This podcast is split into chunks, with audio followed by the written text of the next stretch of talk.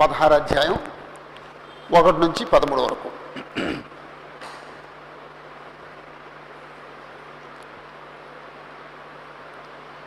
పద్దెనిమిది వచనంలో అన్యాసుడైన ఆ గృహ నిర్వాహకుడు అనే పదం ఉంది. అది హెడ్డింగ్ అండి. మీరు బైబిల్లో దాన్ని రెడ్డింగ్తో గుర్తుపెట్టుకోవచ్చు. లేకపోతే పదహారు పైన అన్యాసుడైన గృహ నిర్వాహకుడు అని రాసుకోవచ్చు. అన్యాయశ్రైన గృహ నిర్వాహకును గురించిన ఉపమానము.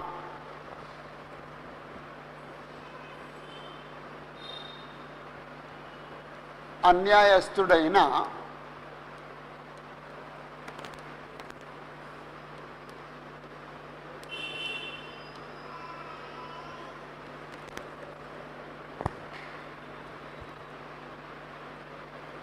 అన్యాయస్తుడైన గృహ నిర్వాహకుని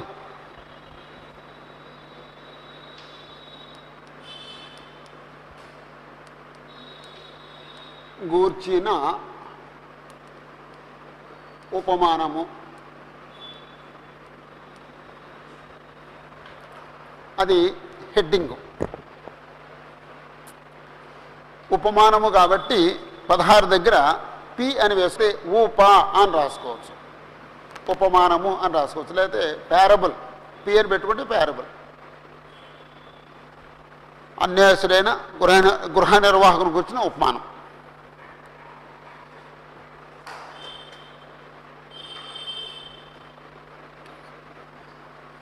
మరియు ఆయన తన శిష్యులతో ఇట్లే నేను. మరియు ఆయన తన శిష్యులతో ఇట్లైనను అని చెప్పేసి అంటే ఈ ఉపమానం ఎవరితో చెప్పారు? యేసుప్రభు శిష్యులతో చెప్పారు. ఆడియన్స్ ఎవరంటే శిష్యులు.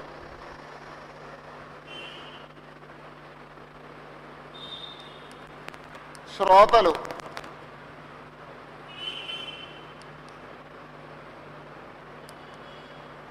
ప్రభు యొక్క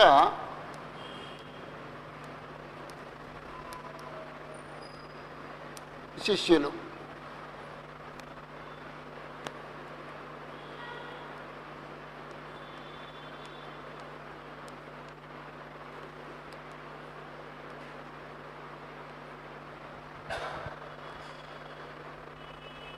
ఒకటో వచ్చి నుండి ఎనిమిదిలో ఎనిమిదిలో సగం భాగం వరకు.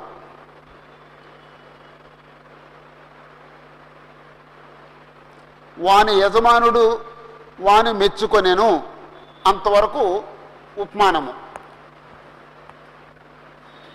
పదహారవ అధ్యాయం ఒకటో వచనం నుండి ఎనిమిదో వచనం ఏ వరకు ఉపమానము?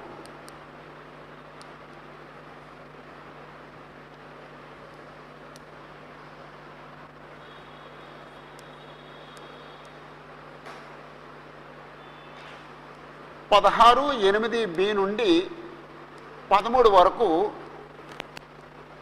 వివరణ లేకపోతే ప్రభువు ఇచ్చిన వివరణ. ఆ వివరణ ఎవరు ఇచ్చారంటే ప్రభు ఇచ్చాడు. ప్రభువే చెప్పారు. ప్రభువు ఇచ్చిన వివరణ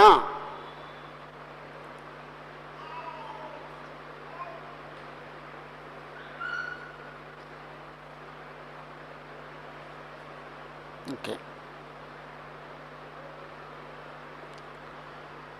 ఒక ధనవంతుని యొద్ద ఒక గృహ నిర్వాహకుడు ఉండేను.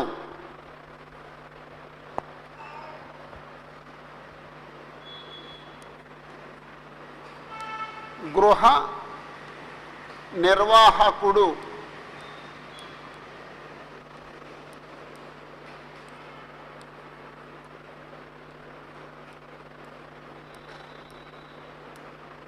మేనేజర్. గృహ నిర్వాహకుడు అంటే మేనేజర్. ఒక ధనవంతుని దగ్గర ఒక గృహ నిర్వాహకుడు ఉన్నాడు.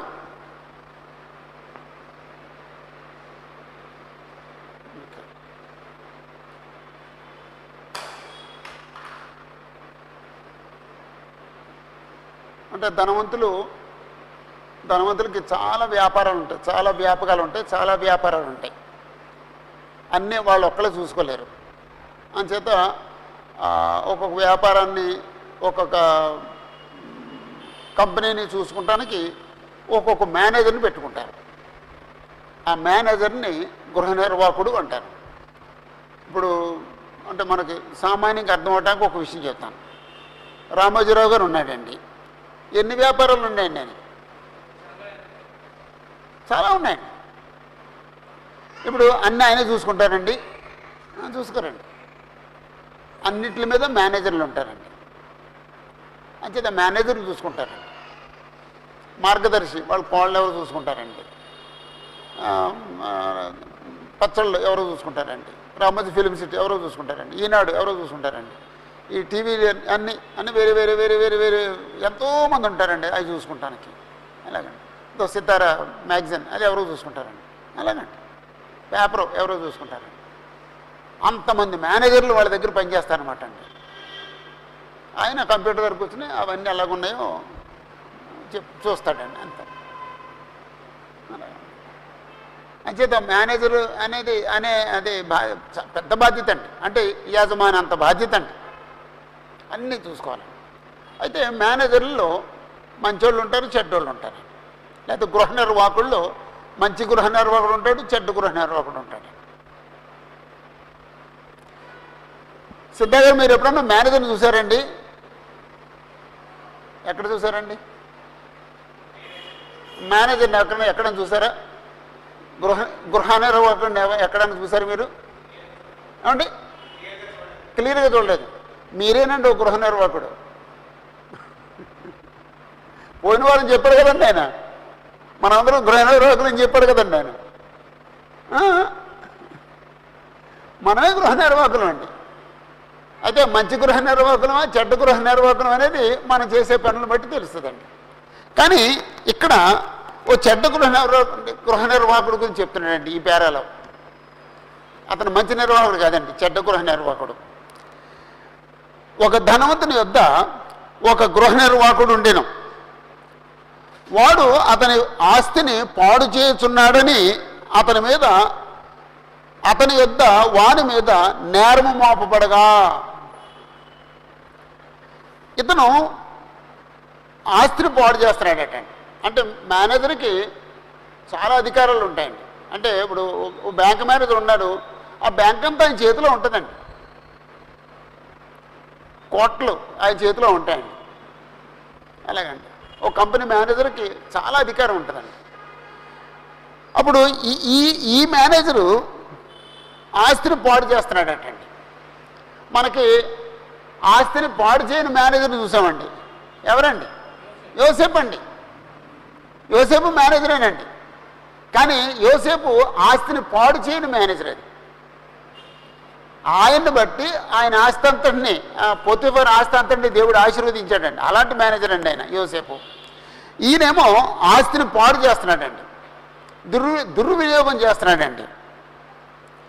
అప్పుడు ఆ విషయం యజమానికి తెలిసింది. అప్పుడు యజమాని ఏం చేశాడంటే అతను పిలిపించాడండి. అతడు వాని పిలిపించి నిన్ను గూర్చి నేను విన్ నేను వినుచున్న ఈ మాట ఏమిటి? నీ గృహ నిర్వాహకతపు లెక్క అప్పగించుము. నీవు ఇక మీదట గృహ నిర్వాహకుడిపై ఉండవల్ల కాదని వానితో చెప్పాను. ఇప్పుడు గృహ నిర్వాహకుడు గొప్పోడా? యజమాని గొప్పోడా? యజమాని గొప్పోడండి. ఆయనేమో ఏమో వానరండి ఇతనేమో ఆయన చేతి దగ్గర ఆ చేతి కింద పనివాడండి. ఆయన అంటే గృహ నిర్వాహకుల కింద చేతి కింద చాలా మంది పని- పనులు ఉంటారండి. వాళ్ళందరూ గృహ నిర్వాహకుడిని ఎలా చూస్తారంటే యజమానిలో చూస్తారండి. కానీ ఈ గృహ నిర్వాహకుడికి ఒక యజమాని ఉంటాడండి. ఆ యజమానికి మొహమాటం ఉండదండి. అందుకేమంటాడంటే నిన్ను గూర్చి నేను వినుచున్న ఈ మాట ఏమిటి? నీ గృహ నిర్వాహకత్వపు లెక్క అప్పగించుము. నీవు ఇక మీదట గృహ నిర్వాహకుడిపై ఉండవల్ల కాదని వానితో చెప్పాను. లెక్క అప్పగించు. ఒకవేళ నీ లెక్కలో తప్పులు కనబడితే నిన్ను ఉద్యోగంలో తీసేస్తాను. నువ్వు ఇక కొనసాగడానికి వీలు ఉండదు అని చెప్పేసి అని యజమాని చెప్పాడండి. ఓకే. అప్పుడు ఈ లెక్కలు కరెక్ట్ చేశాడో లేకపోతే తప్పులు ఉన్నాయో ఆ గృహ నిర్వాహకుడు తెలుసండి? తెలుసండి. కాబట్టి ఆయనకు అర్థమైపోయిందండి. ఇప్పుడు లెక్కలు చూస్తారు. నేను లెక్కలు చూపించలేను. నా ఉద్యోగం పోద్ది. ఉద్యోగం పోయినప్పుడు ఏం చేయాలి? అది ఆలోచించాడండి అతను. అప్పుడు అంటున్నాడండి ఆ గృహనిర్వాహకుడు తనలో తాను తనలో తాను ఇలా చెప్పుకున్నాడండి. నా యజమానుడు ఈ గృహ గృహ నిర్వాహకత్వ పనిలో నుండి నన్ను తీసివేయను. ముందే ముందే తెలిసిపోయిందండి తీసేస్తారని. నన్ను లెక్కలు అడుగుతారు నేను లెక్కలు చూపించలేను నా లెక్కలు తప్పులు ఉంటాయి కాబట్టి నన్ను ఉద్యోగం తీసేస్తారు. ఉద్యోగం తీసేసిన ఏం చేయాలి? ఎలా బ్రతకాలి? అది ఆలోచించాడండి. అది తెలుగుగాలోడు ఆలోచన అండి. తీసే ఉద్యోగం తీసేసిన ఎలా బ్రతకాలి నేను? గనుక నేను ఏమి చేతును? త్రవ్వలేను. అంటే కూలి పని చేయలేను. భిక్షమెత్తలేను. భిక్షమెత్త సిగ్గుపడుచున్నాను అని చెప్పి అనుకున్నాడండి. అంటే ఒకవేళ ఉద్యోగం పోతే రెండే పనులు. ఒకటి కూలి పని చేసుకోవాలి లేకపోతే భిక్షమెత్తుకోవాలి. కూలి పని చేయలేడు భిక్షమెత్తలేడు. ఇప్పుడు మన దేశంలో ఇది ఇంకొక ఇంకొక ఇంకొక అవకాశం ఉందండి. ఏంటండి ఐపీఎస్ చేసే అవకాశం ఉంటుందండి. మరి అందరికీ ఉండదండి అవకాశం. మన దేశంలోనే గొప్ప అవకాశం ఉందండి.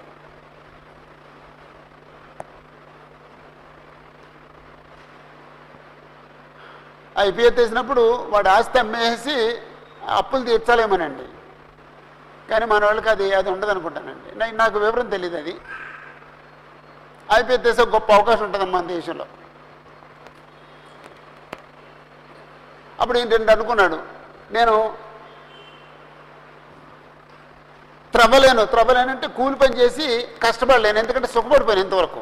మేనేజర్గా సుఖపడిపోయాను ఇప్పుడు నేను కష్టపడలేను. రెండు భిక్షమెత్తుకుని బతకాలి భిక్షమెత్తుకోలేను అప్పుడు ఏం చేయాలి మరి? ఏం చేయాలో అని ఆలోచిస్తే ఆయనకు మంచి ఆలోచన వచ్చిందండి అదేంటంటే నన్ను ఈ గృహ నిర్వాహకత్వ పనిలో నుండి తొలగించినప్పుడు వారు నన్ను చేర్చు వారు నన్ను తమ ఇండ్లలోకి చేర్చుకున్నట్లు ఏమి చేయవలనో నాకు తెలియను అనుకున్నాడు. రేపొద్దున్న నా యజమాని నన్ను ఉద్యోగం తీసేస్తాడు.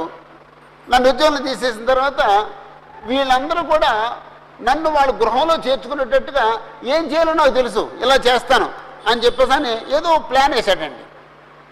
ఏం ప్లాన్ వేశాడంటే ఎనిమిదో వచనంలో ఆ ప్లాన్ చెప్పాడండి. అంటే గృహ నిర్వాహకుడు ప్లాన్ అంటే చెప్పాడండి. ఏమిటా ప్లాను? తన యజమానుని రుణస్థులలో ఒక్కొక్కరిని పిలిపించి నీవు నా యజమానికి ఎంత అచ్చి ఉన్నావు? అని మొదట వాడిని అడిగాడండి. వాడు అన్నాడు నూరు మణుగులు నూనె అచ్చి ఉన్నాను అని చెప్పాడు. అయితే నీవు చీటి తీసుకుని త్వరగా కూర్చుండి యాభై మణుగులు నూనె అని రాసుకో రాసుకోమని చెప్పాడు. ఒక ఆయన పిలిచాడు అయ్యా నువ్వు నా యజమానికి ఎంత ఎంత అచ్చున్నావు? అని చెప్పేశాను అయ్యా నూరు మణుగులు నూనె నేను ఆయన దగ్గర తీసుకున్నాను అని. యాభై మణుగులు అని రాసేసుకో. ఎవరికి లాభం అండి? అచ్చున్నవాడికి లాభం. ఎవరికి నష్టం అండి. యజమానికి నష్టం. ఓకే. రెండో వాడు పిలిచాడండి. తర్వాత వాడు నీవు ఎంత ఇచ్చున్నావని మరి ఒకరిని అడుగగా వాడు నూరు తూముల గోధుమలు అని చెప్పాడండి. అప్పుడు నువ్వు చీటి తీసుకుని ఎనభై తూములు అని రాసుకో అని చెప్పాడండి.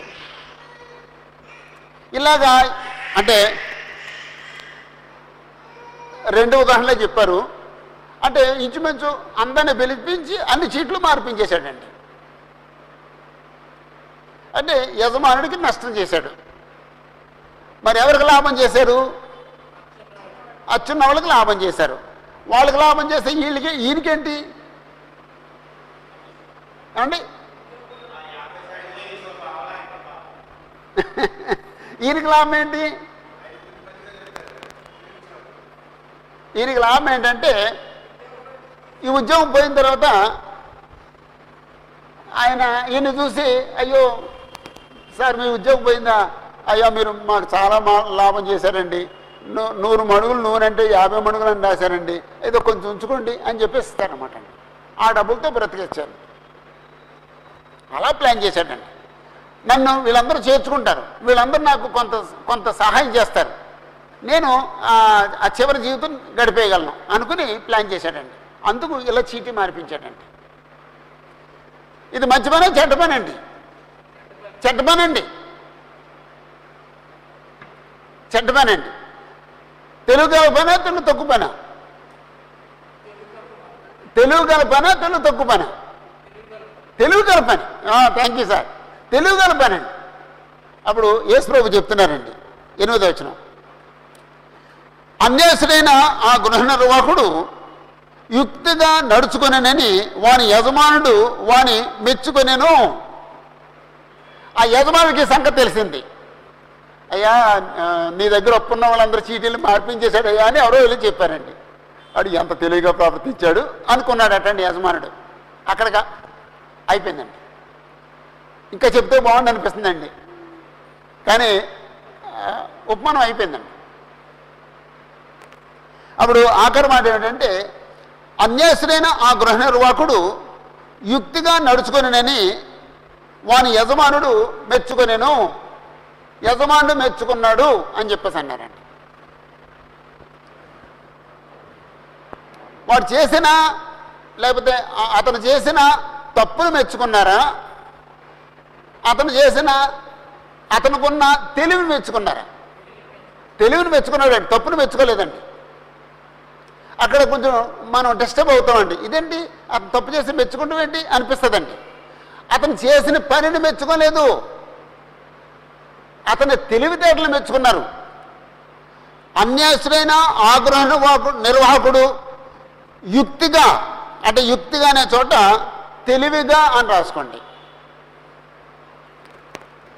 తెలివిగా. తెలివిగా నడుచుకునేనని వాని యజమానుడు వాని మెచ్చుకునేను.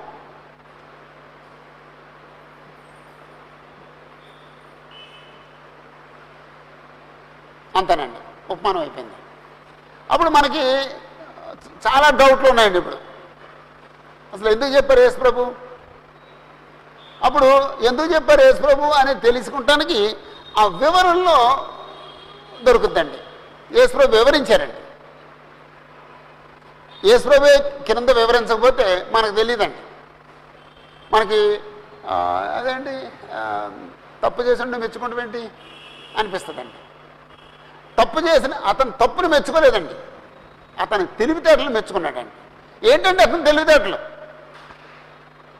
ఓ మాటలో చెప్పండి మీలో ఎవరైనా సరే ఆయన తెలివి అతని తెలివితేటలు ఏంటండి? భవిష్యత్తును గురించి నా ఆలోచన అండి. నా ఉద్యోగం పోద్ది. నేను ఎలా బ్రతకాలి? నా భవిష్యత్తు ఏంటి? ఆలోచించాడండి. అప్పుడు ఈ ఉపమానం యేసుప్రభు ఎందుకు చెప్పారంటే ఈశ్వరమును నమ్ముకున్న ప్రతి ప్రతి ఒక్కడు ఈశ్వరమును నమ్ముకున్న ప్రతి వ్యక్తి తన భవిష్యత్తు గురించి ఆలోచించాలని చెప్పడానికి యేసుప్రభు చెప్పారండి. ఏంటి నా భవిష్యత్తు ఏంటి? అలా అండి. భౌతికమైన భవిష్యత్తు గురించి చాలామంది ఆలోచిస్తారండి. భౌతికంగా మా పిల్లలు బాగా సెటిల్ అయిపోవాలి పిల్లలు బాగా చదువుకోవాలి. భౌ భౌతికంగా నేను మంచి స్థితిలోకి చేరుకోవాలి. అలా అలాగ భవిష్యత్ భవిష్యత్తు గురించి ఆలోచిస్తారండి. కానీ ఆత్మ సంబంధమైన భవిష్యత్తును గురించి ఎవరూ ఆలోచించరండి. భౌతికమైన భవిష్యత్తు గురించి కూడా చాలామంది సరిగా ఆలోచించరండి. సంపాదించింది సంపాదించినట్టుగా వంద రూపాయలు సంపాదించి వంద రూపాయలు తినేసేస్తే భవిష్యత్తు ఏంటండి? జీరో అండి. వంద రూపాయలు వస్తే వంద రూపాయలు తినకూడదండి. తినకూడదండి. అరవై రూపాయలు తిని నలభై రూపాయలు వెనకేయాలండి. లేకపోతే రివర్స్ అండి. నలభై రూపాయలు తిని అరవై రూపాయలు నిలవేయాలండి. అప్పుడు భవిష్యత్తులో కాస్త ప్రశాంతంగా కూర్చుని తినగలుగుతాడండి. వచ్చిందంతా తినేసేస్తానండి. వంద రూపాయలు వస్తే వా- కష్టపడి పనిచేశాడు వంద రూపాయలు సంపాదించాడు. ఇంకొక వంద రూపాయలు అప్పు చేసి రెండు వందల రూపాయలు తినేస్తే ఆడంత దరిద్రుడు ఇంకెక్కడ ఎవడు ఉండడండి. నువ్వెంత తిన్నావని ఎవరు అడగరండి. నువ్వు గింజన తిను నువ్వు వెనక వెనకేసుకో. రేపటికి కూడా కొంత కొంత డబ్బులు ఉంచుకో. అది అది తెలివిగలడు పని. అది భవిష్యత్తుకు సంబంధించింది. ఒకవేళ ఆత్మ సంబంధమైన భవిష్యత్తు ఏంటి? అది ఇప్పుడు యేసుప్రభు వివరిస్తాడు. అప్పుడు చెప్పు చెప్దామండి. దాని వివరణ. వెలుగు సంబంధుల కంటే ఈ లోక సంబంధులు తమ తరమును బట్టి చూడగా యుక్తిపరులు ఉన్నారు. అంటే తెలుగు గలలు ఉన్నారు. వెలుగు సంబంధులు. వెలుగు సంబంధులు అంటే ఏంటండి? విశ్వాసులు. అక్కడ వెలుగు సంబంధులని ఒకటంకేసి క్రింద ఏమన్నాడంటే వెలుగు కుమారులు అన్నాడండి. అంటే వెలుగు సంబంధులు అంటే ఆత్మ సంబంధులు విశ్వాసులు. ఈ లోక సంబంధులు ఈ లోక సంబంధులు అంటే అవిశ్వాసులు. యేసుప్రభు నమ్ముకున్నోళ్ళు. యేసుప్రభు ఏసుప్రభు మాటే వెలుగు సంబంధులు తెలివిగా ఉన్నారా? లోక సంబంధులు తెలివిగా ఉన్నారా? లోక సంబంధులు తెలివిగా ఉన్నారండి. లోక సంబంధులు దేని గురించి ఆలోచిస్తారండి? ఈ ఈ భౌతికమైన భవిష్యత్తు గురించి ఆలోచిస్తారండి. ఆత్మ సంబంధమైన తెలుగుగలలో ఏం ఆలోచిస్తారండి? ఆత్మ సంబంధమైన భవిష్యత్తు గురించి ఆలోచిస్తారండి. ఇప్పుడు యేసుప్రభు దృష్టిలో ఆత్మ సంబంధులు ఆత్మ సంబంధమైన భవిష్యత్తు గురించి ఆలోచించట్లేదు అన్నారు. నేను ఈవేళ చచ్చిపోతే పరలోకానికి వెళ్తానా? ఎంతమంది ఆలోచిస్తున్నారండి? ఆ ఆలోచించేవాడు ఆత్మ సంబంధం తినగలవాడండి ఆ, రేపటి రెండు అనుకున్నవాడు ఆత్మ సంబంధం తిను తక్కువడండి. యేసుప్రభు స్టేట్మెంట్ ఏంటంటే వెలుగు సంబంధుల కంటే యేసుప్రభు నమ్ముకున్న వాళ్ళకంటే యేసుప్రభు నమ్ముకున్న వాళ్ళే తెలుగుగా ఉన్నారు.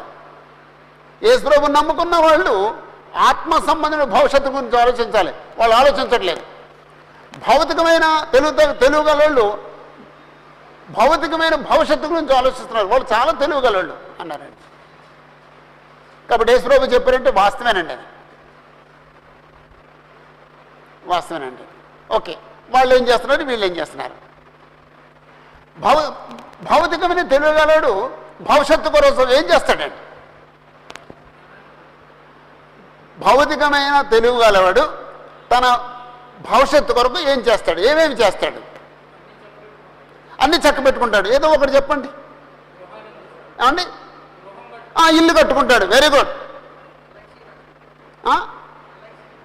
ఎల్ఐసి కట్టుకుంటాడు. ఎల్ఐసి కట్టుకుంటాడు. తను చచ్చిపోతే తన తన భార్య కన్నా రెండు లక్షలు వస్తాయి నాలుగు లక్షలు వస్తాయని ఆలోచిస్తాడు. ఎల్ఐసి కట్టుకుంటాడు. బ్యాంకులో డబ్బులు దాచుకుంటాడు. బంగారం కొనుక్కుంటాడు. బంగారం రేటు పెరుగుద్ది అప్పుడు అమ్ముకోవచ్చు. బంగారం కొనుక్కుంటాడు. అవసరాల్లో ఉపయోగపడుద్ది అని. స్థలాలు కొనుక్కుంటాడు. స్థలాలు బాగా రేట్లు పెరుగుతాయి. ఓ స్థలం అమ్మితే కొంతకాలం బ్రతికేయచ్చు అనుకుంటాడండి. ఇంకా పొలాలు ఆ స్థలాలను పొలాలను ఒకటాలి పొలాలు పొలాలు కొనుక్కుంటాడు. ఆ, డబ్బులు వడ్డీకి తిప్పుతాడు. డబ్బుని ఎంత పెంచుకోవాలో అంతా పెంచుకుంటాడండి. చేస్తున్నారండి? ఈ లోక సంబంధులు ఇవన్నీ చేస్తున్నారండి? అన్నీ చేస్తున్నారండి. చీటీలు వేస్తాడు. అన్నీ చేస్తున్నాడండి షేర్స్లో పెడతాడండి. ఓకే. అప్పుడు లోక సంబంధులు తమ భవిష్యత్తు కొరకు ఇన్ని పద్ధతులు ఉపయోగిస్తుంటున్నారు కాబట్టి ఈ పద్ధతులన్నీ రాసుకోండి. ఇంకా మీకు తెలిసిన పద్ధతులన్నీ రాసుకోండి. ఆత్మ సంబంధి తన ఆత్మ సంబంధమైన భవిష్యత్తు కొరకు ఏం చేస్తున్నాడు? ఏమీ చేయట్లేదండి. ఏమీ చేయట్లేదండి.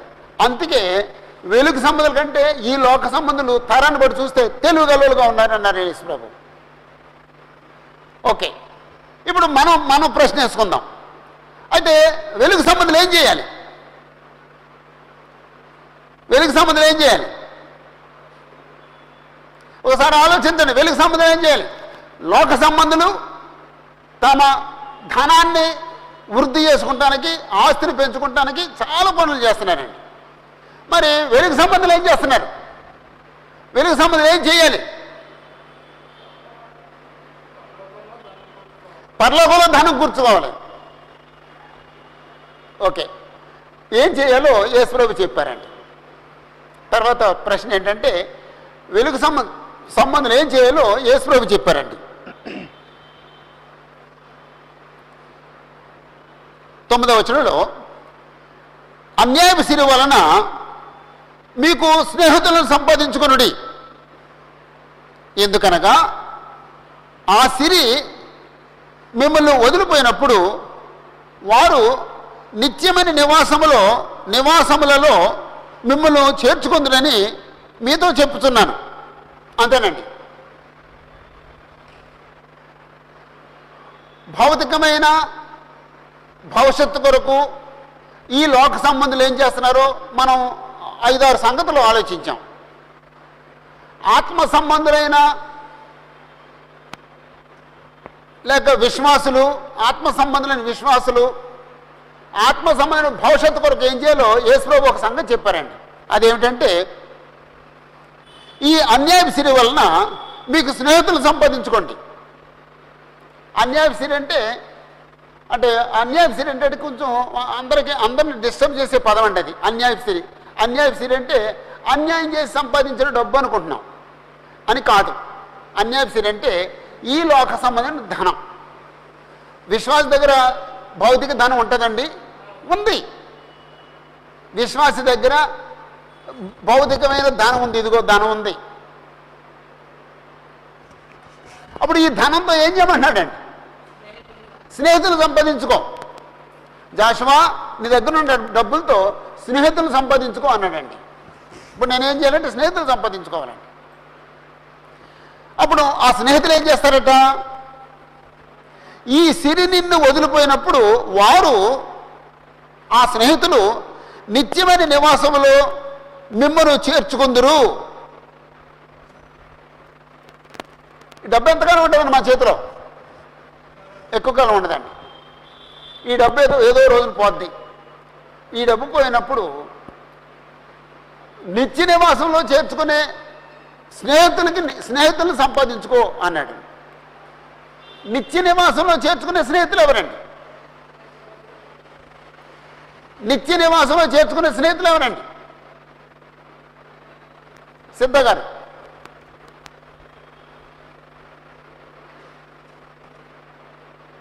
కళ్యాణ్ గారు. యేసుప్రభు అండి. దేవుడండి. నిత్య నివాసంలో చేర్చుకునే స్నేహితులు ఎవరంటే యేసుప్రభు దేవుడు. కాబట్టి దేవుడితో నువ్వు స్నేహం సంపాదించుకో. నీ డబ్బులు దేవుడికి ఇవ్వు. నిత్య నివాసంలో చేర్చుకునే స్నేహితుడు యేసుప్రభు నీ డబ్బులు యేసుప్రభుకి ఇవ్వు. నీ డబ్బులు దేవుడికి ఇవ్వు. ఈ డబ్బులు పోయినప్పుడు వాళ్ళు నిన్ను చేర్చుకుంటారు. అని చెప్పేసి అని దాని భావన ముగించేశాడండి. ఆ తర్వాత వివరణ వేరే వివరణ అండి. ఓకే. అన్నేశ్వరుని గృహనిర్వాహకుడు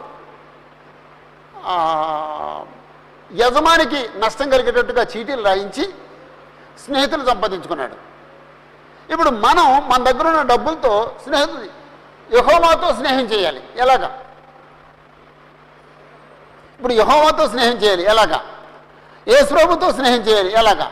ఈ రెండు ప్రశ్నలకు సమాధానం చెప్పుకుని అప్పుడు మిగిలిన వచ్చిన ఆలోచిద్దాం ఇప్పుడు నేను నా దగ్గర ఉన్న డబ్బులతో మొదట నెంబర్ వన్ యహోవా దేవుడితో సహవాసం చేయడం ఎలాగా? చెప్పండి.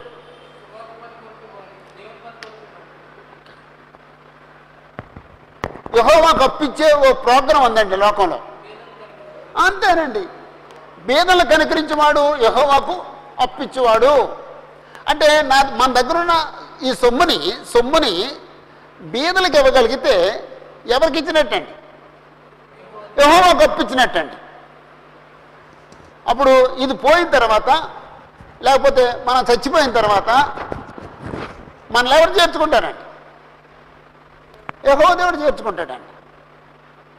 అంటే మనం బీదలకి సహాయం చేసేటప్పుడు ఓ ఓ మాటను ఆలోచించాలండి. నేను బీదలకు ఇస్తున్నాను నేను యహోవాకు అప్పిస్తున్నాను యహోవ దేవుడు అది తీరుస్తాడు. నేను ఈ లోకాన్ని విడిచిపెట్టిన తర్వాత నేను ఆయన దగ్గరికి వెళతాను అని ఆలోచించి ఇవ్వాలన్నమాట అండి. బీదలు చూసినప్పుడు నేను యహోవాకి ఇస్తున్నాను యహోవాకు అప్పిస్తున్నాను అని ఎవరికైనా ఆలోచన వస్తుందండి. బీదలను చూసినప్పుడు యహోవాకు అప్పిస్తున్నాను అని ఎవరికైనా అనిపిస్తుందా అంటున్నానండి. ఎవరికి అనిపించదండి? ఆడ దరిద్రుడు ఆడికి ఇవ్వడం ఏంటి? ఎలా? ఎలా? పని చేసుకో. అంటాం.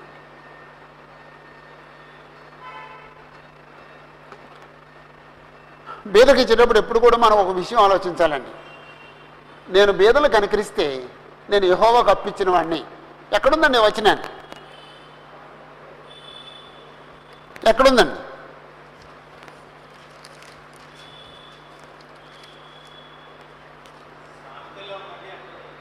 సామెతల్లో ఉందని ఎక్కడో తెలియదు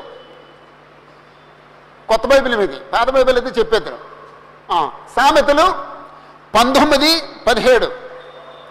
సామెతలు పంతొమ్మిది పదిహేడు. మేషారు నిద్రపోతున్నావు. గృహ నిర్వహ కూడా నిద్రపోయే గృహ నిర్వహ కూడా ఓకే. పంతొమ్మిది అధ్యాయం పదిహేడు వచనం. బేదలను కనికరించేవాడు యహోవాకు అప్పిచ్చేవాడు.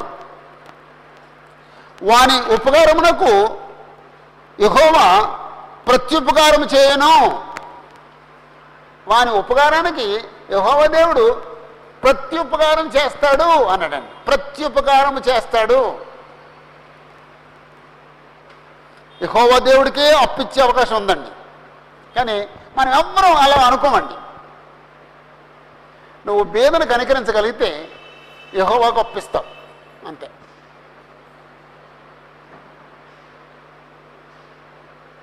యహోవాకు అప్పిస్తే ఈ ఆస్తంతా పోయినప్పుడు యహోవ దేవుడిని చేర్చుకుంటాడు. చేర్చుకుంటాడండి? చేర్చుకుంటాడు రెండు యేసుప్రభుకి ఎలా గొప్పిస్తావు యేసుప్రభుకి ఎలా ఇస్తాం. యేసుప్రభు యొక్క స్నేహాన్ని ఎలా సంపాదించుకుంటాం? అంతేనండి. సహోదరులకు ఎవరికైనా మనం సహాయం చేస్తే ఎక్కడ ఎక్కడుంది ఈ విషయం? మత ఇరవై అధ్యాయం ఉందండి. ముప్పై నాలుగు వచ్చి నుంచి క్రింద చదివితే గొర్రెల్ని మేకల్ని వేరు చేసిన సందర్భంలో గొర్రెలేమో విశ్వాసులు మేకలేమో అవిశ్వాసులు. గొర్రెలేమో కుడి చేతి పక్క ఉన్నవాళ్ళు మేకలేమో ఎడం చేతి పక్కన ఉన్నవాళ్ళు. కుడి చేతి పక్కన ఉన్న వాళ్ళతో నా తండ్రి చేత ఆశీర్వదించమండి వాడలేరా లోకం పుట్టింది మొదలుకొని మీ కొరకు సిద్ధపరచమండి రాజ్యాన్ని స్వతంత్రించుకోండి అన్నారండి. అని నేను ఆకలి ఉన్నప్పుడు మీరు నాకు భోజనం పెట్టారు దప్పుకున్నప్పుడు నాకు దాహం ఇచ్చారు నేను చెరసాలో ఉన్నప్పుడు మీరు నన్ను ఆదరించారు నేను రోజున ఉన్నప్పుడు నన్ను దర్శించారు అని చెప్పేసి ఈ నేను వస్త్రహీనుడు అన్నప్పుడు నాకు వస్త్రాలు ఇచ్చారు ఇవన్నీ చెప్పారండి. అప్పుడు వాళ్ళు అడిగారు ప్రభు ఎప్పుడు నువ్వు ఆకలి ఉండటం చూసి మేము ఆహారం పెట్టాం? అని అల్పులైన ఈ నా సహోదరులకు మీరు చేశారు కాబట్టి మీరు నాకు చేశారు అని చెప్పి యేసు ప్రభు చెప్పారండి. అల్పులైన సహోదరులకి అంటే బీదలైన సహోదరులకి మీరు చేశారు కాబట్టి నాకు చేశారు. అంటే దాన్ని బట్టి క్రీస్తు సంఘంలో బీదలైన సహోదరులకి మనం ఆహారం పెట్టగలిగితే అది ఎవరికి ఇచ్చినట్టండి? యేసుప్రభుకి ఇచ్చినట్టండి. బీదలైన సహోదరులకు మనం వస్త్రాలు ఇస్తే మనం ఎవరికి ఇచ్చినట్టండి? యేసుప్రభుకి ఇచ్చినట్టండి. బీదలైన సహోదరులు అనారోగ్యంతో ఉన్నప్పుడు వాళ్ళని దర్శిస్తే ఎవరిని దర్శించినట్టే? యేసుప్రభుని దర్శించినట్టే. అంటే మనకి ఓ ప్రోగ్రాం ఉండాలండి. బీదల బీదలకు సహాయపడే ఓ ప్రోగ్రాం ఉండాలండి. మన రాబడిలో పదో భాగం కంటే ఎక్కువ దేవునికి ఇచ్చేయాలండి. మరో భాగంలో మరో భాగం కేటాయించి బీదలైన సువార్థికులకు ఇవ్వాలండి. మరో భాగాన్ని బీదలైన సహోదరులకు ఇవ్వాలండి. అంటే మనకు మూడు భాగాలు ఉండాలండి. తప్పదండి. దేవునికి ఇవ్వాలి దేవునికి ఇవ్వటం అంటే సంఘానికి ఇస్తే సంఘం సుమత్వం చేస్తానండి సువార్థకులకు ఇవ్వాలండి. మనం వెళ్ళలేని చోట్లకి సువార్థకులు వెళ్ళి వాక్యం చెప్తున్నానండి కదండి? నేను బంగారుకోట్లో కూర్చుంటానండి. కానీ మీరు కొంచెం సహాయం చేస్తే ఆ డబ్బులతో భోంచేసి ఒక వ్యక్తి వెళ్ళి సేవ చేస్తాడండి. మీరు వెళ్ళలేని చోటుకి వెళ్ళి వాక్యం చెప్తాడండి. అతను వెళ్ళి వాక్యం చెప్పి ఒకరిని కన్వర్ట్ చేస్తే దాని ప్రతిఫలం షేర్ మీకు ఉంటుందండి? ఉంటుందండి.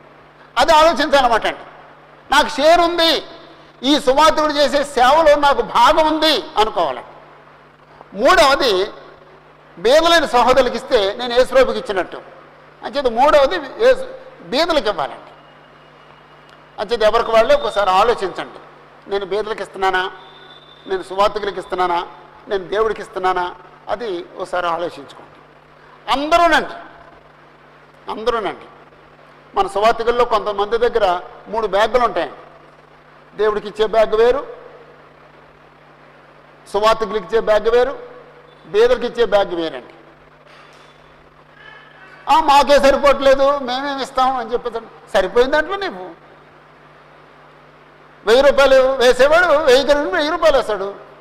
వంద రూపాయలు వేయడు వంద రూపాయలు వేస్తాడు. పది రూపాయలు ఇవ్వగలరు పది రూపాయలు ఇస్తాడు. కానీ ఆ పది రూపాయలు నువ్వు తినేటే ప్రయత్నం చేద్దాం అలా అలాగా. కాబట్టి ఇప్పుడు మనం ఏం ఆలోచించామంటే పరలోకంలో మనం చేసుకుని చేర్చుకునే స్నేహితులు సంపాదించుకుంటూ అలాగనేది ఆలోచించామండి. పరలోకంలో చేర్చుకునే స్నేహితులు ఎవరు?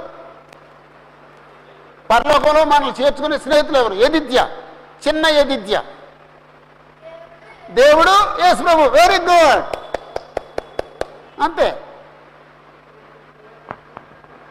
పరలోకంలో మనం చేర్చుకునే స్నేహితులు ఎవరంటే యహోవ దేవుడు యేసు ప్రభు. యహోవ దేవుడికి ఎలా ఇవ్వాలి. బేదలను కనుకరిస్తే యహోవకి ఇచ్చినట్టు. యేసు ప్రభుకి ఎలా ఇవ్వాలి. ఎలా ఇవ్వాలి? క్రీస్తు యొక్క సంఘంలో బేదలైన సహోదరులకు ఇస్తే యేసుప్రభుకి ఇచ్చినట్టు. ప్రతి ప్రతి నెల యేసుప్రభుకి ఇవ్వాలండి. ప్రతి నెల దేవుడికి ఇవ్వాలి. జస్ట్ ఆలోచించండి. ప్రతి నెల నేను దేవుడికి ఇస్తున్నాను. ప్రతి నెల నేను యేసుప్రభుకి ఇస్తున్నాను. రేపు రొద్దున్ని ఇదంతా అయిపోతే నానదేమి లేకపోతే నన్ను యహోవ దేవుడు చేర్చుకుంటారు. నన్ను యేసుప్రభు చేర్చుకుంటారు. అప్పుడు మనం దేవుడికి ఇవ్వలేం. యేసుప్రభుకి ఇవ్వలేం. దేవుడికి ఇస్తే మనకేదో నష్టం వచ్చేసింది అనుకుంటాం. దేవుడికి ఇచ్చేద్దాం వద్దులే. ఇచ్చేద్దాం వద్దులే. ఇచ్చేద్దాం. వద్దులే. అనిపిస్తుందండి. ఇచ్చేద్దాం. ఈ నెల ఖర్చులు సరిపోదు. ఈ నెల ఈ నెల ఖర్చులు ఎక్కువ ఉన్నాయి. వద్దులే. వెనక లాగుతాను. ఎవరికి ఇవ్వడం ఎవరికి ఇచ్చే విషయం వెనక లాగుతున్నాను మనం. మనల్ని పోషించే ఆయనని మనకు సమస్తాన్ని ఇచ్చే ఆయనకి ఇవ్వడానికి మనం వెనక లాగుతున్నాం అది ఎంత తప్పండి? మనకు అసలు ఏమర్థమైంది మనకి? నువ్వు పది రూపాయలు ఇస్తే ఆయన పదివేలు ఇవ్వగలడండి. లక్ష రూపాయలు ఇవ్వగలడండి. నువ్వు ఇచ్చేది పది రూపాయలే. కానీ లక్ష రూపాయలు ఇవ్వగలిగినోడికి పది రూపాయలు ఇవ్వడానికి వెనకాడుతున్నావు అంటే మనం ఎంత దరిద్రులు అండి. దేవుడికి ఇచ్చినప్పుడు ఎప్పుడు కూడా వెనక్కి లాక్కూడదండి. స్త్రీలు ఎవరైనా సరే నీ భర్త ఏదైనా ఒక ధర్మకార్యం చేయాలనుకున్నప్పుడు దేవునికి ఇవ్వాలనుకున్నప్పుడు లేదా యేసుప్రభుకి ఇవ్వాలనుకున్నప్పుడు నువ్వు వెనక్కి లాగొద్దు ఆ, మీరు ఇచ్చేసి ఇల్లు గుల్ల చేస్తున్నారు అనొద్దు. కొన్నిసార్లు స్త్రీలు తమ భర్తల్ని వెనక్కి లాగుతారండి. లాగుతారమ్మా? లాగరమ్మా? నువ్వు లాగోలేమ్మా లాగుతారా మనుషులు? అసలు స్త్రీలు లాగుతారా? ఆ, నువ్వు లాగపోవచ్చు కానీ స్త్రీలు లాగుతారు. ఆ స్త్రీలు ఏమి నష్టపోతున్నారండి పరలోకంలో స్నేహితులు సంపాదించుకుంటాను చేర్చుకునే స్నేహితులు సంపాదించుకుంటాను నష్టపోతున్నారండి. ఎందుకు నష్టపోతున్నారండి? వాళ్ళు ఏం చూస్తున్నారండి? భౌతిక నేత్రాలతో ఈ లోకాన్నే చూస్తున్నారండి.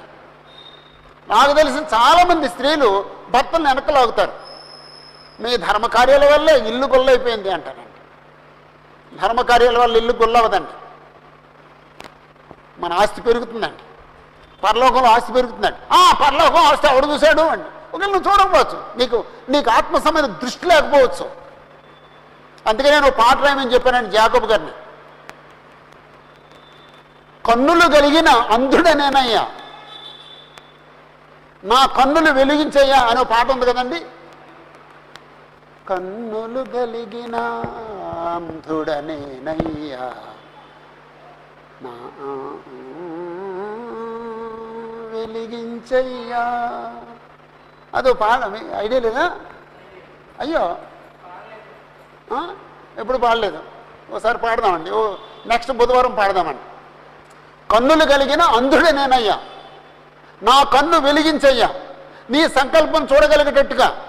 నీ రాజ్యాన్ని చూడగలిగేటట్టుగా నీ మహిమను చూడగలిగేటట్టుగా క్రీస్తు సంఘాన్ని చూడగలిగేటట్లుగా మీ జీవాన్ని చూడగలిగేటట్లుగా నా కన్నులు తెలిగి నా కన్నులు తెరిపించు అని ఓ పాట రాయమని చెప్తే ఆయన అద్భుతమైన పాట రాశాడండి. అంటే ఇప్పుడు ఈ స్త్రీలు అది చూడలేకపోతున్నారండి ఈ ఈ భౌతికమైన భవిష్యత్తునే చూసి పిల్లలకి పిల్లలకు సంపాదించు పిల్లలకు సంపాదించు పిల్లలకు సంపాదించు అన్నారన్నమాట. కానీ పరలోక విధానాన్ని చూడగలిగితే దేవుడిని యహోవాతో స్నేహం చేయగలిగితే యేసుప్రభుతో స్నేహం చేయగలిగితే నిత్య నివాసంలో వాళ్ళు చేర్చుకుంటారనే సంగతి చాలామంది గమనించలేకపోతున్నారండి. ఆ ప్రాబ్లంను సాల్వ్ చేయడానికి యేసుప్రభు ఉపమానం చెప్పారండి. మామూలు ఉపమానం కాదండి ఇది. ఇదే మామూలు ఉపమానం కాదండి. ఎవరికి అర్థం కాదండి ఉపమానం గిజగిజగిజలు ఆడిపోతాడండి ఉపమానం? చదవటానికి ఓకే. ఇప్పుడు భౌతికమైన ధనానికి ఆత్మ సంబంధమైన ధనానికి ఉండే వ్యత్యాసాన్ని చెప్తున్నాడండి. అసలు మనం అనుకునే ధనం ఏదో కాని ధనం ఏదో వివరిస్తున్నాడండి. దేవునికి అంటే దేవునికి మన దృష్టిలో సమానమైన ఓకే ఇంకొక దేవుడు ఎవరో ఉన్నారు అది చెప్పారండి యేసుప్రభు దీంట్లో. ఆ- వివరణ వివరణ చూద్దాం. పదవచనంలో మిక్కిలి కొంచెంలో నమ్మకం ఉండేవాడు ఎక్కువలోనూ నమ్మకం ఉంటాడు. మిక్కిలి కొంచెంలో అన్యాయంగా ఉండేవాడు ఎక్కువలోనూ అన్యాయంగా ఉంటాడు. నమ్మకం అన్యాయం రెండు పదాలు ఉన్నాయండి. కొంచెంలో నమ్మకం ఉండేవాడు ఎక్కువలోనూ నమ్మకం ఉంటాడు. కొంచెంలో అన్యాయంగా ఉండేవాడు ఎక్కువలోనూ అన్యాయంగా ఉంటాడు. ఇప్పుడు మనం ఏదో కొంచెం అమౌంట్ ఇచ్చి ఈ ఇది కొనుక్కురమ్మని చెప్పేసి అంటే అది చిన్న అమౌంటే చిన్న వస్తువు కొనుక్కురావాలి. కమిషన్ కొట్టే అలవాటు ఉన్నవాడు ఏం చేస్తాడండి? దాంట్లో కూడా కమిషన్ కొడతాడండి. అప్పుడు చిన్న అమౌంట్లో కమిషన్ కొట్టడం అలవాటు ఉన్నవాడు పెద్ద అమౌంట్ ఇచ్చినప్పుడు పెద్ద అమౌంట్లో కూడా కమిషన్ కొడతాడండి. వాడు వాడు బుద్ధి అలాంటిదండి. రైట్ కమిషన్ కొట్టొచ్చండి. కమిషన్ కొట్టకూడదండి కమిషన్ కొట్టడం అంటే యథార్థత కాదండి. వంద రూపాయలు ఇచ్చి ఒక వస్తువు కొనుక్కురామని చెప్పేసి అంటే అది ఎనభై రూపాయలు ఉంటుంది వస్తువు. అది కొనేసిన తర్వాత అది వంద రూపాయలండి. అని చెప్పి పది రూపాయలు ఇరవై రూపాయలు కమిషన్ కొట్టాడండి. అంటే ఇప్పుడు ఆ పది చిన్న దాంట్లో ఆ చిన్న అమౌంట్లో నమ్మకంగా ఉన్నాడు అతను? లేడండి అలాంటి వాడికి ఒక ఒక ఓ లక్ష రూపాయలు ఇచ్చి ఇదిగో ఈ పని చేయమంటే అతను ఏం- చేస్తాడండి? ఆ లక్ష రూపాయలలో అతను కొంత కమిషన్ కొడతాడండి. ఉన్నారండి లోకంలో అలాంటి వాళ్ళు? ఉన్నారండి. చర్చిల్లో కూడా పైపులు కొనుక్కున్నామని డబ్బులు ఇచ్చారటండి అక్కడ ఒక చోట. ఆయన లీస్ట్ క్వాలిటీ పైపులు కొనేసి ఫస్ట్ క్వాలిటీ పైపులు బిల్లు వేయించి తీసుకొచ్చి చర్చికి ఇచ్చాడటండి. ఆ చర్చ్ మెంబర్స్ చూసి ఓ వెరీ గుడ్ మంచి మన బ్రదర్ మంచి బిల్ మంచి పైపులు కొన్నారు వెరీ గుడ్ అని చెప్పి అనుకున్నారటండి. ఆయన కమిషన్ కొట్టాడండి. దేవుడు చూశాడండి బిల్లు దేవుడు చూస్తాడండి చూస్తాడండి. చనిపోయాడండి. ఏం పట్టుకెళ్ళాడండి?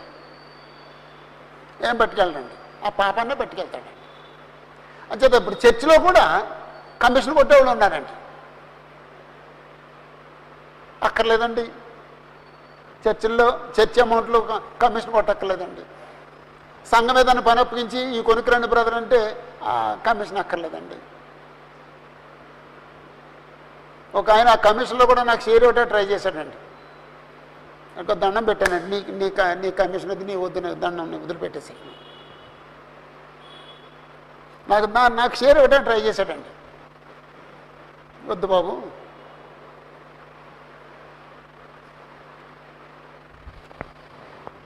కొంచెంలో నమ్మకంగా లేనోడు ఎక్కువలో కూడా నమ్మకం ఉండడు. ఆ, చిన్నది కదండి. ఆ. చిన్నప్పుడు సత్యానంద గారు ఒక ఆయన మీరు ఎవరు చూడలేదు సత్యానంద మీరు ఎవరు చూడలేదు. ఆ మొక్కతో చూసింది ఒక సత్యానంద గారు ఒక ఆయన ఉండేవారండి. దేవుని రాజ్య పుస్తకాలు తరుమ చేసిన ఆయన. ఆయన మాట ఇవ్వడండి తొంభై తొంభై తొమ్మిది పైసలు రూపాయి కాదు అనేవాడు. తొంభై తొమ్మిది పైసలు తొంభై తొమ్మిది పైసలే. రూపాయి అంటే వంద పైసలు. తొంభై తొమ్మిది పైసలు రూపాయి కాదు. అంతే కదండి? అంతే. పైసే కదండి? కాదు. ఖచ్చితంగా ఇచ్చేసారండి అది నమ్మకస్తుడు పేరండి కొంచెంలో నమ్మకం ఉండేవాడు ఎక్కువలో నమ్మకం ఉంటాడు.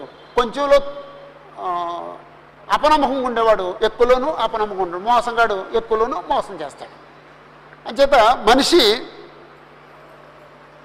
ఒకవేళ నేను దేవుడికి ఇచ్చానని చెప్పేసని దేవుడికి ఇవ్వకుండా మోసం చేస్తే తక్కువలో మోసం చేస్తే ఎక్కువలో కూడా మోసం చేస్తాడు. అటు మోసగాడు అది ఎస్టాబ్లిష్ చేశారండి తర్వాత వచనం పదకొండవ వచనం. మీరు అన్యాయ సిరి విషయంలో నమ్మకంగా ఉండని ఎడల సత్యమైన ధనమును ఎవరు మీ వశం చేయను అన్యాయ సిరి సత్యమైన ధనము. అన్యాయ సిరి సత్యమైన ధనం. అన్యాయం సిరి అంటే ఏమిటండి ఈ లోక సంబంధిత ధనం. అన్యాయం సిరి అంటే అన్యాయం చేసి సంపాదించిన ధనం కాదు. అన్యాయం సిరి అంటే ఈ లోక సంబంధమైన ధనం. రెండు సార్లు ఉందండి అన్యాయం సిరి అనే పదం ఈ పేరలో. దేవుడు నీకు ఈ లోక సంబంధ ధనాన్ని ఇచ్చాడు. ఇప్పుడు మీరు మీకు ఇల్లు ఉంది ఎవరిచ్చారండి ఇల్లు? మీకు పొలం ఉంది ఎవరిచ్చారండి? మీకు బంగారం ఉంది ఎవరిచ్చారండి? మీకేదో ఏదో సంప ఏదో రాబడి ఉంది ఎవరిచ్చారండి? మనం ఏది కలిగి ఉన్నా ఇదంతా దేవుడిచ్చిందేనండి. మనం కలిగి ఉన్నదంతా కూడా అన్యాయ సిరి. ఈ అన్యాయ సిరి విషయంలో మీరు నమ్మకం ఉండకపోతే సత్యమైన ధనము ఎవరు మీ వశం చేయను? సత్యమైన ధనం అంటే ఏంటో నాకు తెలియలేదు ఎవరని చెప్పండి. సత్యమైన ధనం అంటే ఏదండి? ఆనంద్ గారు. సత్యమైన ధనం అంటే ఏదండి? ఆ వాక్యం వాక్యం దేవుడిచ్చేది ఏంటంటే ఉంది కదండి? చేతిలో మన చేతిలో ఉంది కదండి? సత్యమైన ధనం అంటే ఏదండి?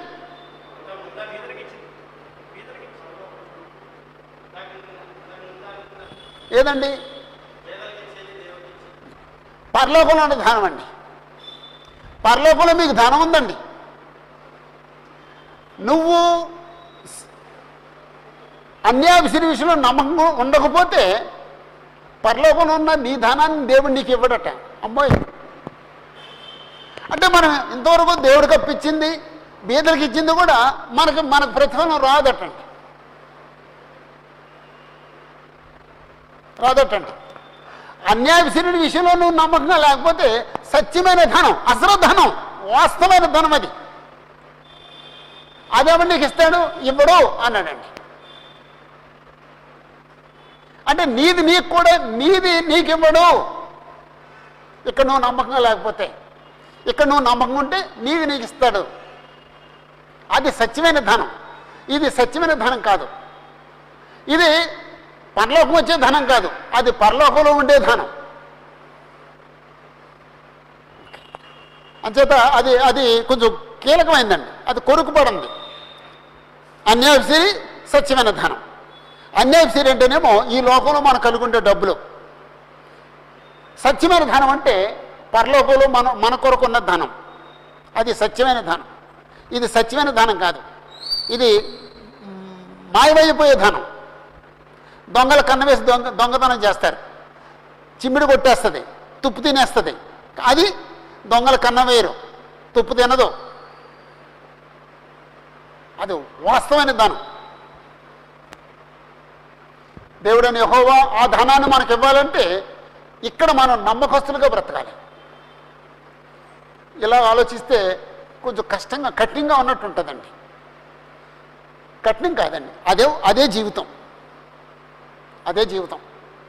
మనం ఏదో తేలిక చేయాలని క్రిస్టియానిటీని తేలిక చేయాలని ప్రయత్నం చేస్తున్నామండి. క్రిస్టియానిటీ తేలిక అవ్వదండి. క్రిస్టియానిటీ బరువు కాదు బరువు కాదు. మనం భరించలేనంత బరువు కాదండి. క్రిస్టియానిటీ దానికి ఉండే బరువు దానికి ఉంది అంతేనండి. అంతే తప్ప అది తేలిక తేలిక అవ్వదు. అది మనం భరించలేనంత బరువు అవ్వదు. జీవించడం చేతగాని వాళ్ళు చాలా బరువు అనుకుంటున్నారండి. కొంతమంది "ఆ, చాలా తేలికండి అంటున్నారండి. ఆడు అనుకున్నంత తేలిక కాదండి. వాళ్ళు అనుకున్నంత బరువు కాదండి. అది ఎంతో అంతేనండి ఓకే చివరి మాట ఇంకో మాట చెప్తున్నాడండి. ఆ చివరి మాట కంటే ఇంకో మాట. దాని తర్వాత చివరి మాట. పన్నెండు వచనంలో మీరు పరుల సొమ్ము విషయంలో నమ్మకంగా ఉండని ఎడల మీ సొంతమైనది మీకు ఎవడిచ్చును? మీరు పరుల సొమ్ము విషయంలో నమ్మకంగా ఉండకపోతే మీ సొంతమైంది మీ మీ సొంత సొమ్ము మీకు ఎవడిస్తాడు? పరుల సొమ్ము విషయంలో నమ్మకం ఉండకపోతే సొంతం ఎవడిస్తాడు? మీ సొంత డబ్బులు మీకు ఎవడిస్తాడు? పరుల సొమ్ము. ఏదండి పరుల సొమ్ము? ఏదండి పరుల సొమ్ము ఏదండి? ఏమండి? అచ్చున్నదా? పరుల సొమ్ము. పరుల సొమ్ము విషయంలో నువ్వు నమ్మకం లేకపోతే నీ సొంత సొమ్ము నీకు ఎవడిస్తాడు? పరుల సొమ్ము ఏది? సొంత సొమ్ము ఏది? పరుల సొమ్ము. ఏమండి? వినపడలేదండి. అంటే మీరు గట్టిగా చెప్పట్లేదంటే మీకు డౌట్గా ఉందని అర్థం అండి మీరు మీకు స్పష్టంగా ఉంటే గట్టిగా చెప్తారండి.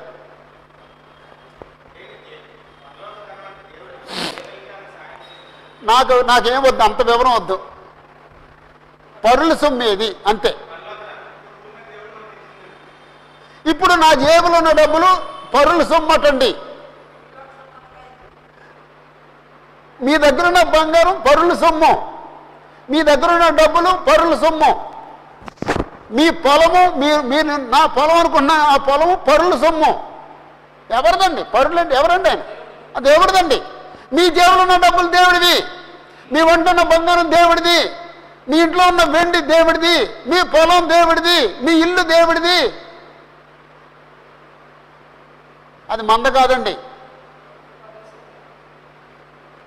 పరుసం అంటే దేవుడిది. అందుకేనండి ఈ ఉపమానం అర్థం కాదా అన్నది. మనం ఏం కలిగి ఉన్నా అదంతా ఎవరిదండి దేవుడిది. వెండి దేవుడిది బంగారం దేవుడిది పొలాలు దేవుడివి ఆ- దేవుడివి ఇల్లు మోకలు దేవుడిది. గుర్రాలు గుర్రాలు గాడిదలు ఎడ్లు ఒంట్లు ఈ సంపద అంతా దేవుడిది.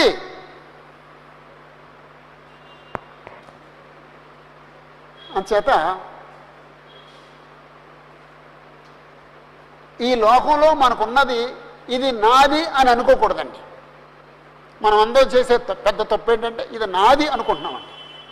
ఇది మనది కాదండి. మరి ఎవరిదండి? దేవుడిదండి. మరి మనం ఎవరు అండి? గృహ నిర్వాహకులం. దేవుడి ఆస్తి మీద గృహ నిర్వాహకులం. అందుకే నమ్మకం నమ్మకం నమ్మకం అనే పదం వాడాడండి పదవచనంలో మిక్కిలి కొంచెంలో నమ్మకం ఉండేవాడు ఎక్కువలోనూ నమ్మకం ఉండను. పదకొండవ వచనంలో కాబట్టి మీరు అన్యాయశ్రీ విషయంలో నమ్మకంగా ఉండని ఎడల. పన్నెండవ వచనంలో పరుల సొమ్ము విషయంలో నమ్మకంగా ఉండని ఎడల. అంటే నమ్మకం నమ్మకం నమ్మకం నమ్మకం నమ్మకం అనే మాట వాడాడు ఎందుకంటే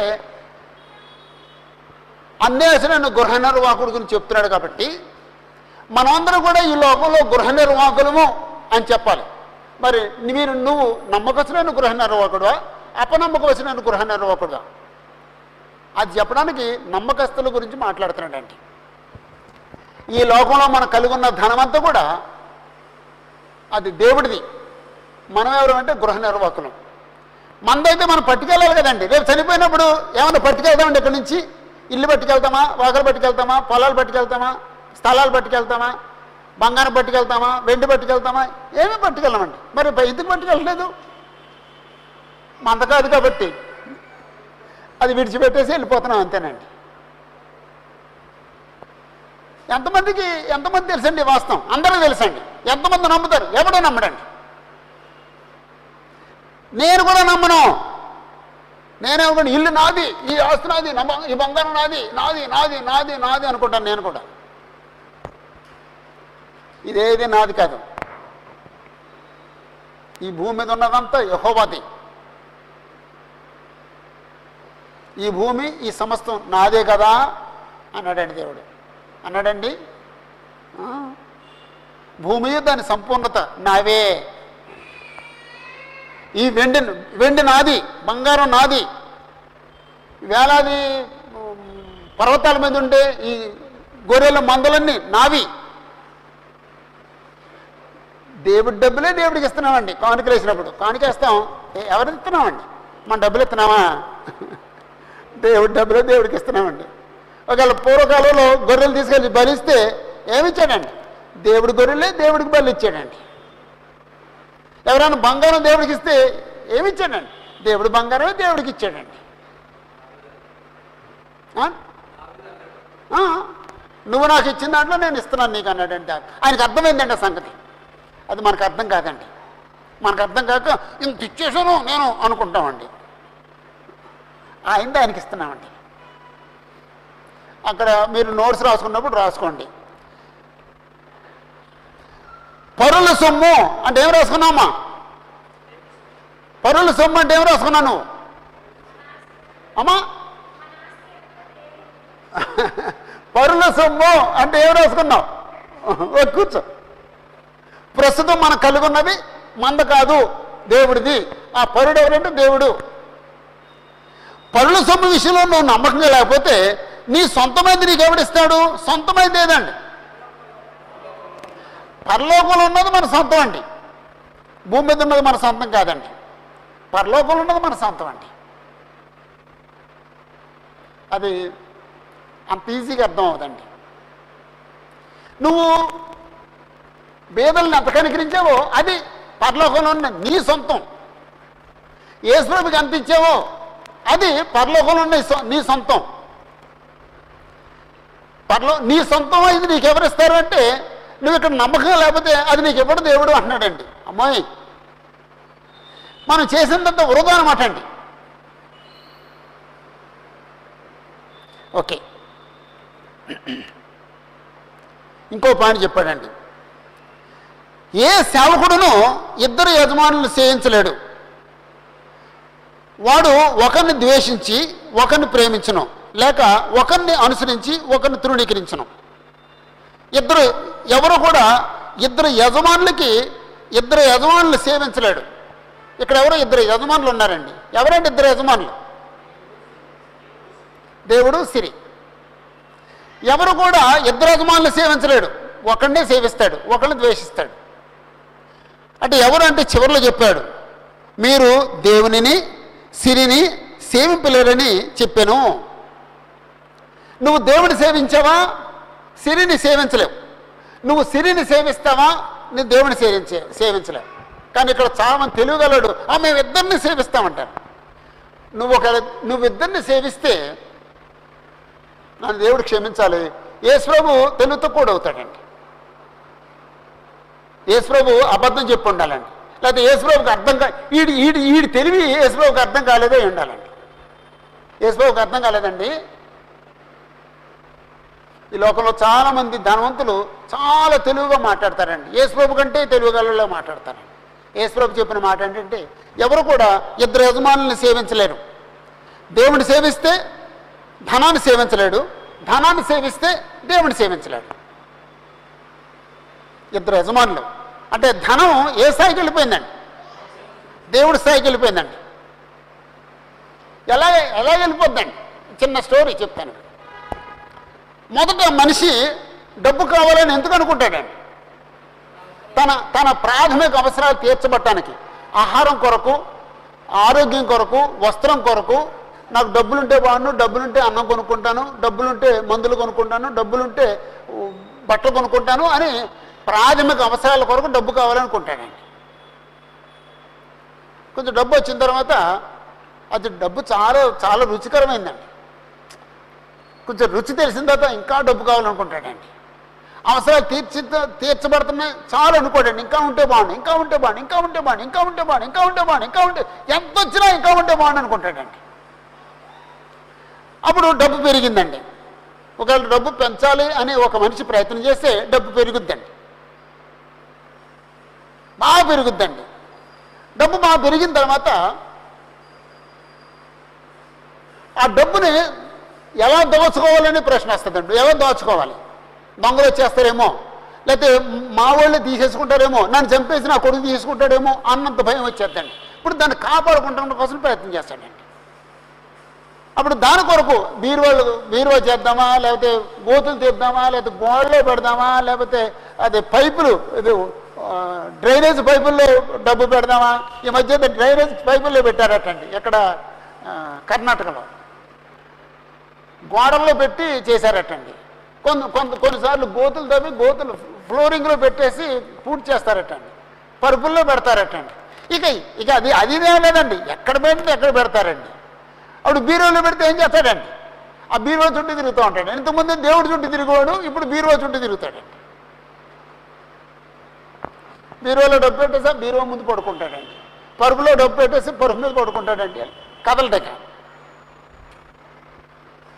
అంటే ఒకప్పుడేమో ప్రాథమిక అవసరాల కోసం డబ్బు కావాలనుకుంటాడు ఇప్పుడు ఆ డబ్బును కాపాడుకుంటూ కోసం ప్రయత్నం చేస్తాడు.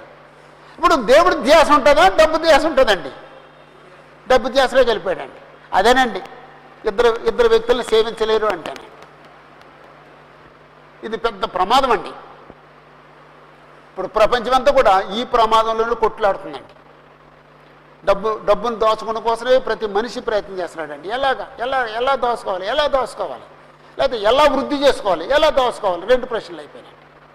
అంచేది యేసుప్రభు అంటున్నారు ఏ సేవకుడును ఇద్దరు యజమానులు సేవించలేడు.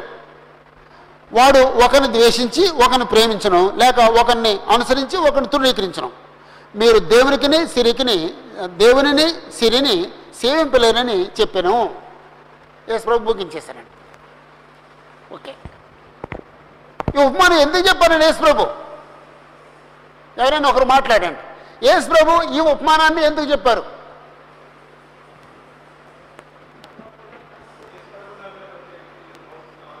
అమ్మా?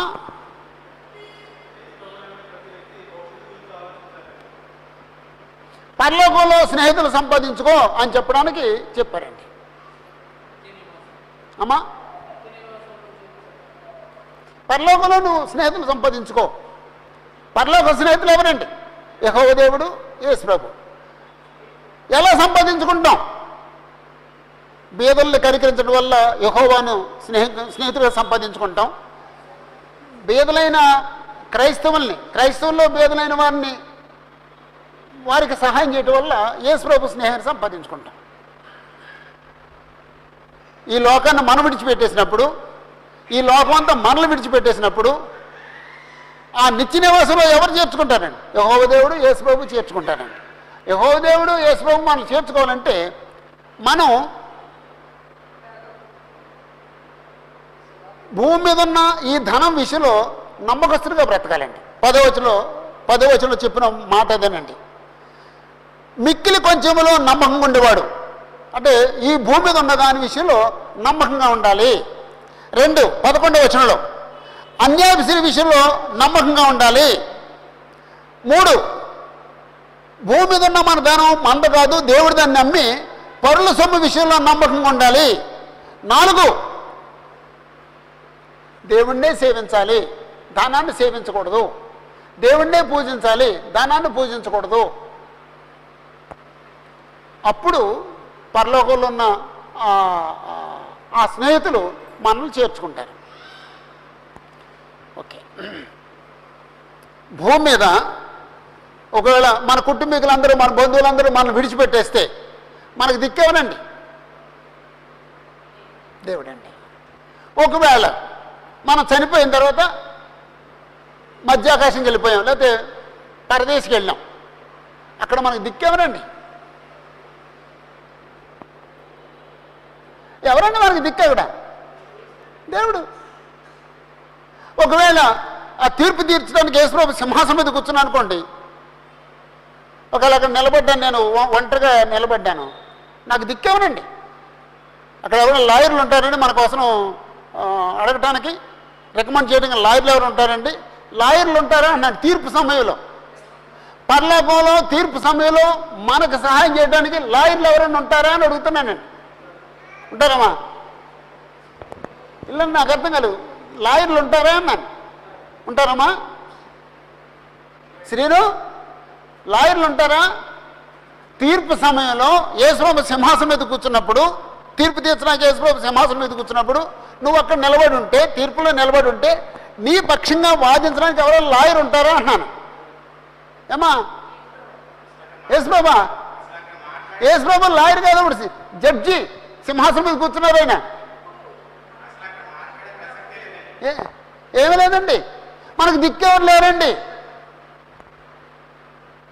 అసలు అది భయంకరమైన పరిస్థితి టైం అంటే అది. ఇప్పుడు నీకు లాయర్ ఉన్నారమ్మా ఎవరండి? ఎస్ అండి? అప్పుడు నీకు లాయర్ ఉండరు. అప్పుడు లాయర్ ఉండరండి. ఇప్పుడు లాయర్ గారు ఉన్నారండి. ప్లేయర్ అని ఉన్నారండి ఇప్పుడు. అప్పుడు ఎవరు ఉండరండి? ఒంటరిగా నిలబడవలసిందే. ఆ- ఆ- సమయంలో నిన్ను చేర్చుకునేటట్టుగా యేసు ప్రభుతో నీకు స్నేహం ఉందా? యహో యహో దేవుడితో నీకు స్నేహం ఉందా? ఎవరికి కూడా ఆలోచించండి అంచేత యహో దేవుడితో నేను స్నేహం చేయటానికి నేనేం చేయాలి? యేసు ప్రభుతో నేను స్నేహం చేయటానికి నేనేం చేయాలి? అది అనుదినము మనం ఆలోచించుకోవాలండి. దేవుడితో స్నేహం చేయటం ఎలాగా? యేసు ప్రభుతో స్నేహం చేయటం ఎలాగా? ప్రస్తుతం లోకంలో ఉన్న బీదలందరూ కూడా ఒకవేళ మోసగాళ్ళు అయి ఉండొచ్చండి. వాళ్ళకి ఆస్తులుండి పాస్తులుండి ఇళ్ళు వాకళ్ళుండి అన్నీ ఉండి లేకపోతే చెయ్యి విరక్కుండా చెయ్యి విరిగినట్టుగా ఇలా కట్టు కట్టించుకుని ఇలాగ ఏదో బ్యాండ్ వేసుకుని అందరూ అందరూ మోసగాళ్ళు అయి ఉండొచ్చండి. కానీ బీదలైన సహోదరులు ఉన్నారు వాళ్ళు మోసగాళ్ళు కాదండి. కాబట్టి నేను దేవుని యొక్క స్నేహం సంపాదించడం కోసం బీదలైన ఈ నా సహోదరులకు నేను ఇస్తున్నాను అనుకుని మనం బీదలైన సహోదరులకు సహాయం చేయొచ్చండి. యేసు ప్రభుతో స్నేహం చేయడం కొరకు నేను బీదలైన ఈ నా సహోదరులకు నేను ఇస్తున్నాను అని మనం వచ్చాం వీళ్ళు మోసగాళ్ళు కాదండి. ఒకవేళ లోకంలో అడుక్కునే వాళ్ళందరూ మోసగాళ్ళు అయి ఉండొచ్చండి. వీళ్ళు మోసగాళ్ళు కాదండి. అలాగా యహోవ దేవుని సహ సహవాసాన్ని యేసు ప్రభు యొక్క సహవాసాన్ని మనం సంపాదించుకుని భవిష్యత్తు భవిష్యత్తులో నన్ను వాళ్ళు చేర్చుకోవాలి అని ప్రయత్నం చేద్దాం. అలాగా భవిష్యత్తులో దేవుడు చేర్చుకునేటట్టుగా ఎవరైతే ప్రవర్తిస్తారో వాళ్ళు తెలుగుగలవాళ్ళు అలా చేయని వాళ్ళు తెలుగు తక్కువ అది యేసుబాబు చెప్పిన మాట అదే. వెలుగు సంబంధుల కంటే ఈ లోక సంబంధే తరాన్ని బట్టి చూస్తే తెలుగు గలవాళ్ళుగా ఉన్నారు అన్నారండి యేసుబాబు ఇది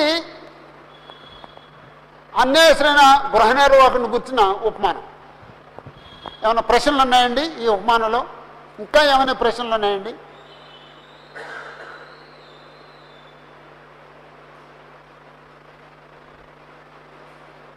యేసుప్రభు ఈ ఉపమానాన్ని చెప్పి మన కళ్ళు తెరిపించారండి. పరలోకంలో నుండి చేర్చుకున్న వాళ్ళతో స్నేహం సంపాదించుకో అని ఓ- ఒక బోధ చేశారండి. దాని కొరకు దాని దానికోసం కృషి చేద్దాం.